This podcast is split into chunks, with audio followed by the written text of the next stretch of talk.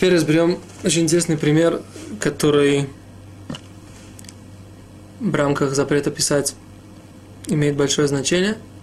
А именно, что бывает в ситуации, если у нас вот здесь на ребрышках страниц, вот здесь вот написано какое-то слово. Например, я здесь напишу Мендель, да? Для того, чтобы, например, знать, где лежит моя книжка. Например, я возьму и напишу. Здесь просто, например, вот это вот покрашено в желтый цвет у этого э, сидурчика.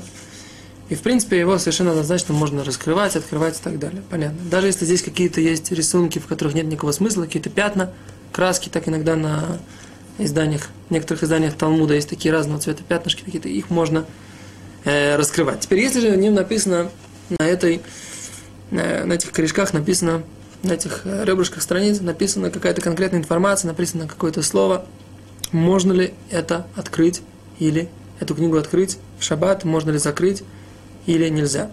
Ситуация, на самом деле, я видел в одном из городов Израиля подобную ситуацию.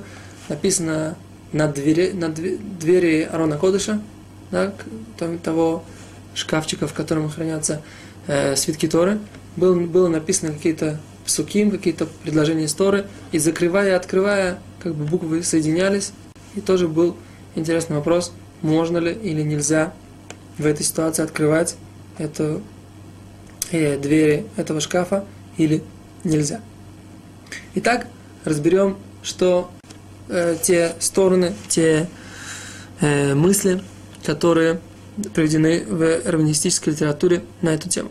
Дело в том, что этот вопрос он принципиален, поскольку, поскольку он относится к, ко многим ситуациям, например, к играм пазл, да, и ко всяким, к другим многим э, играм, которые, которыми дети могут играть в шаббат. И принципиальный вопрос, можем ли мы разрешить детям играть, можем ли мы сами дать детям играть в эти игры и так далее. Но сначала разберем, в чем был э, вопрос, связанный с этой э, книгой. Итак, э, Рамо написал... Э, нет, начнем не так. Дело в том, что в Талмуде написано, что человек, который пишет одну букву в одном месте, а другую букву в другом месте, и просто их э, как бы приближает одно к другой, в этом нет запрета. То есть, если у вас написано одна буква вот здесь вот на этой, на этом э, листе, а другая на другом, да, я беру их вот так соединяю. Теперь я могу прочитать здесь, например, букву алиф, а здесь букву бет. Мы говорим, что нет в этом э, запрета. Вопрос, если у нас пол алиф и пол бет, то как быть в этой ситуации? И это та ситуация, которая, в принципе, происходит с, этими, с этой надписью на, корешках, на ребрышках этой книги. Потому что когда мы раскрываем, мы как бы стираем эту буквочку, которая у нас была здесь написана. А когда мы закрываем, она заново появляется. Причем интересно, что каждый раз, когда мы раскрываем и закрываем, у нас э, буква полностью как бы уходит в небытие такое, да? Поскольку ее, ее мелкие, на каждой страничке написана такая маленькая часть, что ничего не видно – а с другой стороны, когда мы возвращаемся, она полностью возвращается на то место, где и была.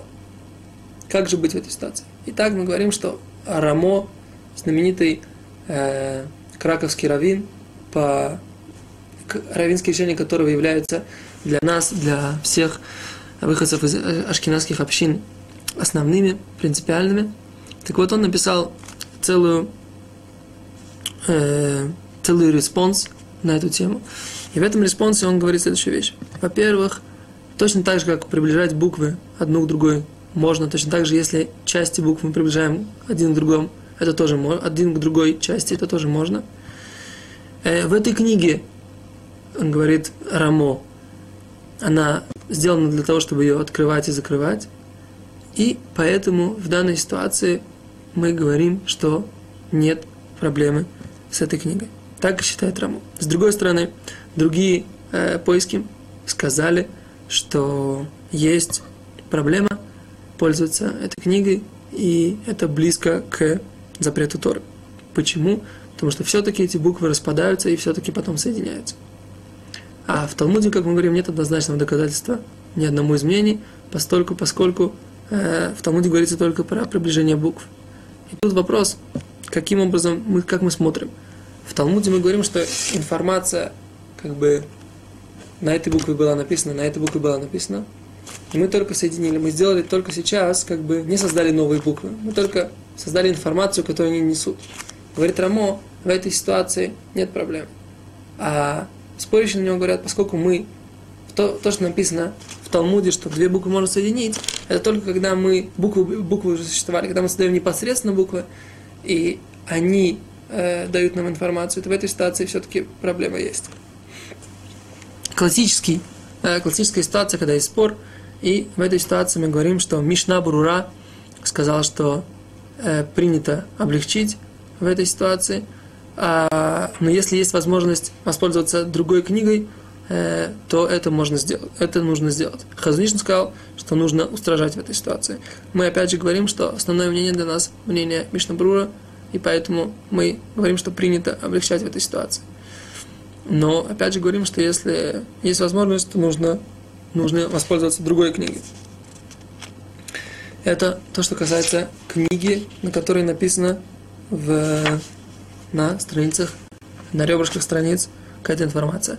То же самое, э, в принципе, то же самое, когда у нас есть разорванная страница здесь в книге, и, например, мы можем ее однозначно закрыть, если мы соединяем эти разорванную по страницам э, книгу, да, то в этой ситуации у нас, в принципе, могут, может, может выглядеть буква как буква, а мы только к ней часть добавляем. В этой ситуации как бы кажется, что это легче, чем та ситуация, про которую говорил Рамо, и поэтому это будет еще однозначнее можно а, сделать. А с другой стороны, мы говорим, что человек в данной ситуации собирается, да, собрать форму буквы, а не просто раскрывает книгу и э, хочет как бы читать в ней, читать ее.